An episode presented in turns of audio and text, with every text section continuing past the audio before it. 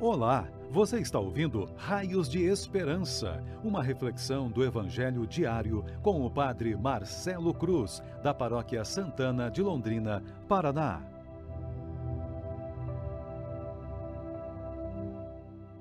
Caríssimos irmãos e irmãs, hoje, sexta-feira, vamos ouvir e refletir sobre o Evangelho de Marcos, capítulo 11 versículos de 11 a 26.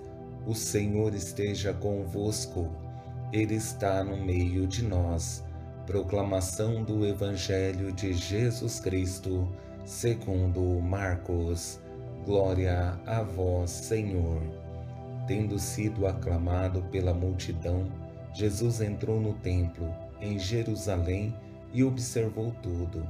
Mas, como já era tarde, saiu para Betânia com os doze. No dia seguinte, quando saíam de Betânia, Jesus teve fome.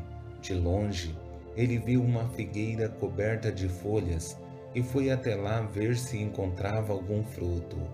Quando chegou perto, encontrou somente folhas, pois não era tempo de figos. Então Jesus disse à figueira: Que ninguém mais coma de teus frutos. E os discípulos escutaram o que ele disse. Chegaram a Jerusalém. Jesus entrou no templo e começou a expulsar os que vendiam e os que compravam no templo. Derrubou as mesas dos cambistas e as cadeiras dos vendedores de pombas.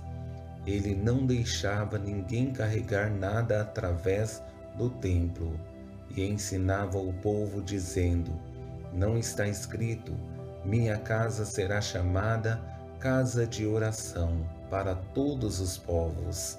No entanto, vós fizeste dela uma toca de ladrões.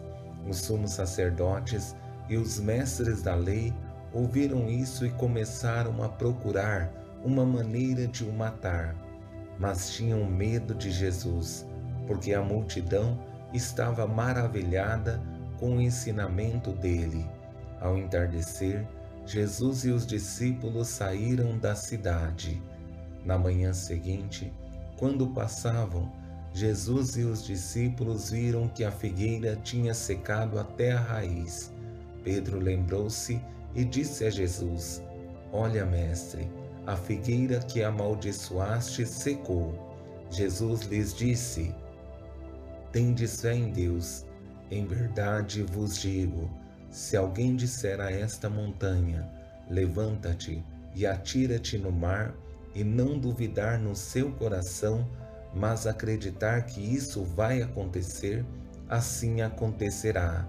Por isso vos digo: tudo o que pedirdes na oração, acreditai que já o recebestes, ah, e assim será. Quando estiverdes rezando, perdoai tudo o que tiverdes contra alguém, para que vosso Pai, que está nos céus, também perdoe os vossos pecados. Palavra da salvação. Glória a vós, Senhor. Caríssimos irmãos e irmãs, estamos em um caminho muito belo, em que nossa fé, colocada em prática, sempre dará muitos frutos espirituais. E Jesus com suas atitudes, revela de uma forma concreta a força que tem a fé quando acreditamos naquilo que profetizamos.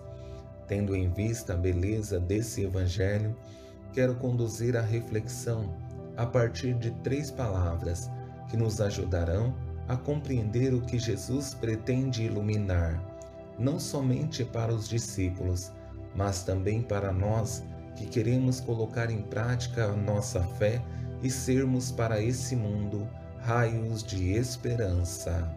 A primeira palavra é profecia, a segunda, ousadia e a terceira, fé. Com essa primeira palavra, profecia, Jesus vai a uma figueira à procura de figos, mas ainda não é tempo para produzir. Por isso, não encontra e, diante dessa experiência, profere as seguintes palavras: Que ninguém mais coma de teus frutos, uma profecia forte e radical, direcionada a uma planta que não está em tempo de produzir frutos. E o mais belo nessa profecia é a convicção de suas palavras. Ele sabe o que está dizendo e acredita em suas palavras. E chegamos à segunda palavra, ousadia, que é fruto de um confronto com os vendedores e os cambistas do templo que aproveitavam a oportunidade para explorar o povo. Isso gera em Jesus grande indignação e podemos encontrá-la em um momento mais exigente de sua missão. Jesus entrou no templo e começou a expulsar os que vendiam e os que compravam no templo. Derrubou as mesas dos cambistas e as cadeiras dos vendedores de pombas. Ele não deixava ninguém carregar nada através do templo e ensinava o povo, dizendo: Não está escrito, minha casa será chamada casa de oração para todos os povos? No entanto, vós fizestes dela uma toca de ladrões. Somente uma pessoa ousada e cheia de zelo pela casa de Deus tem a coragem de confrontar as pessoas que usam do templo como um lugar de exploração e sugere em Jesus um cuidado que o leva a confrontar todos que estão fazendo do lugar de oração e encontro com Deus um ambiente de exploração dos mais simples e pobres. E chegamos a essa terceira palavra, fé, que é uma catequese que Jesus faz nesse diálogo com Pedro sobre o que aconteceu com a figueira que tinha dito que não produziria mais frutos.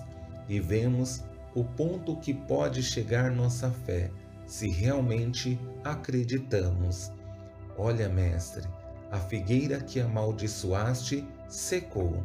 Jesus lhes disse: Tende fé em Deus. Em verdade vos digo: se alguém disser a esta montanha, levanta-te e atira-te no mar, e não duvidar no seu coração, mas acreditar que isso vai acontecer, assim acontecerá. Por isso vos digo: tudo o que pedirdes na oração, acreditai que já recebestes, e assim será.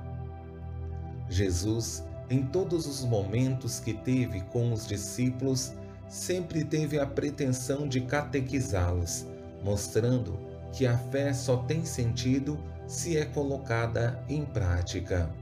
A grande esperança é que esse Evangelho seja uma motivação para colocarmos em prática nossa fé e ter a certeza de que, se estamos em sintonia com Deus, colocando em prática Sua vontade em nossas vidas, tudo o que pedimos a Ele com fé, e se for bom para nós, nos concederá, porque nos ama e quer o nosso melhor. Louvado seja nosso Senhor Jesus Cristo, para sempre seja louvado. O Senhor esteja convosco, Ele está no meio de nós. Abençoe-vos, Deus Todo-Poderoso, Pai, Filho e Espírito Santo. Amém. Você ouviu o Raios de Esperança, uma reflexão do Evangelho diário com o Padre Marcelo Cruz, da Paróquia Santana de Londrina, Paraná. Se esta mensagem lhe fez bem hoje, compartilhe com seus amigos.